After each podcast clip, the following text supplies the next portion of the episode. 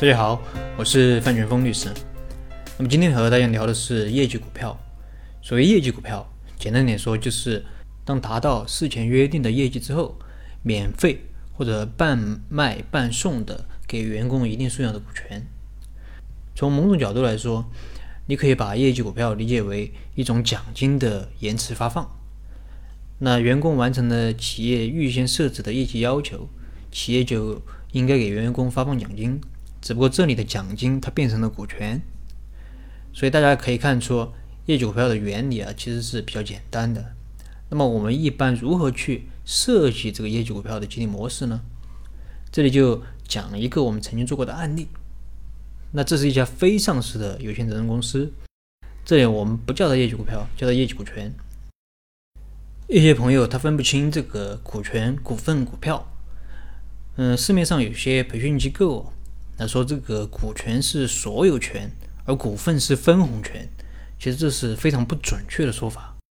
按照公司法的规定，也就是真正法律上准确、比较准确的说法是，有限责任公司叫股权，而股份有限公司叫股份。那么股票是什么呢？股票是公司签发的证明股东所持有这个股份的一个凭证。所以本质上来说，这三个。它都是指的同一个东西，它都代表了你对公司的产权，所以有的时候我自己在口头上也是都在叫，啊，反正口头上怎么说都可以，但是如果是书面的文件，那我认为还是严谨一点好，特别是在正式的文件上，绝对不要搞成什么一个是所有权，一个是分红权，没有这样的说法，啊，你真的这样写，可能真的要就是闹闹个大笑话了。那么还是回到我们的这个案例中来。那这家企业它原本，呃，有两个股东，这两个股东是夫妻。那早些年就是这个夫妻一起创业，那后来这个老婆呢，她就回家带孩子了。那公司呢都是老公说了算。这个呃，老公呢姓张，他张总呢想给员工做股权激励。那一开始呢，他说准备拿百分之三十左右的股权出来给员工。那为什么拿百分之三十呢？呃，因为张总他知道，他听过一些股权课，他知道这个三分之二以上才有绝对的控制权，啊，所以拿出百分之三十来不影响他的这个控制权，所以一开始他是打算直接把百分之三十卖给员工。那我们后来呃经过调研啊，发现其实不需要释放这么多，只需要释放百分之十左右的股权，就已经有非常好的激励效果了，啊，不要一直释放太多。那么具体的，我们给张总的建议是，可以用业绩股票，呃，因为他这家公司呢也有上市的计划，那员工呢对企业的未来也比较信有信心，同时呢，公司这几年的这个利润呢都投入到生产中，也没有分过红，所以啊，不建议用这个像干股啊之类的，啊，以这个分红为主的激励模式，因为公司根本就不分红，所以你用干股肯定就没有效果。那么用什么呢？就用这种。呃，主要以股权增值为收益的激励模式。那我们最后呢商量之后，就最后采取的是这种业绩股票的模式。那怎么个做法呢？就是分期。那怎么个分法呢？就是百分之三十的股权，它分成三期来做，每期是释放百分之十左右。那每期持续的时间大概是三到四年，这样用十年左右的时间把这个百分之三十的股权释放完。因为如果一次性释放完百分之三十的股权，它肯定是有激励效果的，啊，而且激励效果肯定很好。但是这种效果它很难持续。关于这一点啊，我前面多次提到过，小额多次的激励啊，相相相较于一次性大额激励，那持续的效果要好更好一点。当然，这只是我给老板的意见，给员工的方案是不会这样说的。给员工的方案就是啊，只释放百分之十的股权。至于后面还做不做，那一是看企业上市的情况，如果上市了，那肯定会重新设计其他的股权激励方案。第二呢是看效果怎么样，如果效果不好，啊，可能还要改用其他的模式。那这样呢，企业它也有一个转还的余地。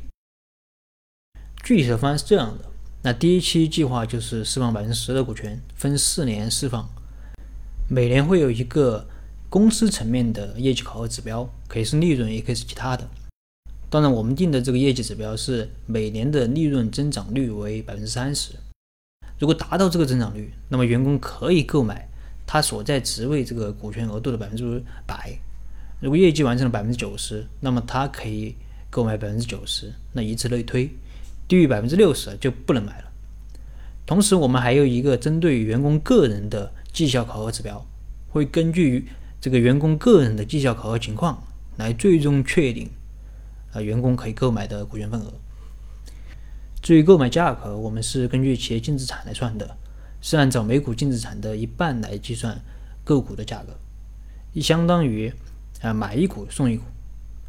那送的呢，就相当于是给予员工的业绩奖励了。那这里以总经理为例，比如说我们把公司的总股本分成一千万股，那么第一期释放百分之十就是一百万股，那总经理第一期购买的上限是十万股，那么每年他就是二点五万股。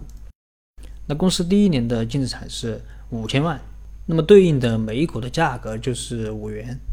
如果公司今年的业绩指标和他个人的业绩指标都是完成了，那么总经理就可以按照二点五元的价格购买二点五万股。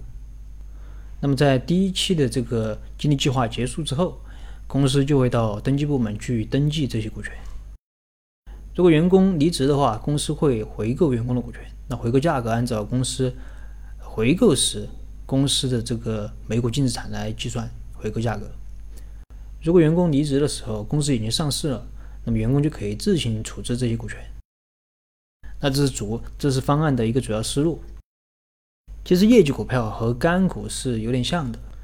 那我一开始说，业绩股票就是员工他完成了企业的这个业绩之业绩要求之后，企业给员工发股权；而干股其实就是员工完成了企业的业绩要求之后，企业给员工他直接发现金。啊，一个是发股权，一个是发现金。所以对于我们这个非上市公司来说，业绩股票它是比较适合那些有上市计划的、员工看好企业未来的、这个股权有很大的升值空间的企业否则它的效果是没有干股好的。因为员工看来，我拿你那么多股权是没有用的，因为你的股权你又不上市，你的股权又不值钱，还不如拿一点这个现金靠谱。啊，当然我们在具体操作的时候，呃，也可以先用干股。那一旦企业有了这个上市计划，再转为业绩股票。好了，那么今天的分享就到这里。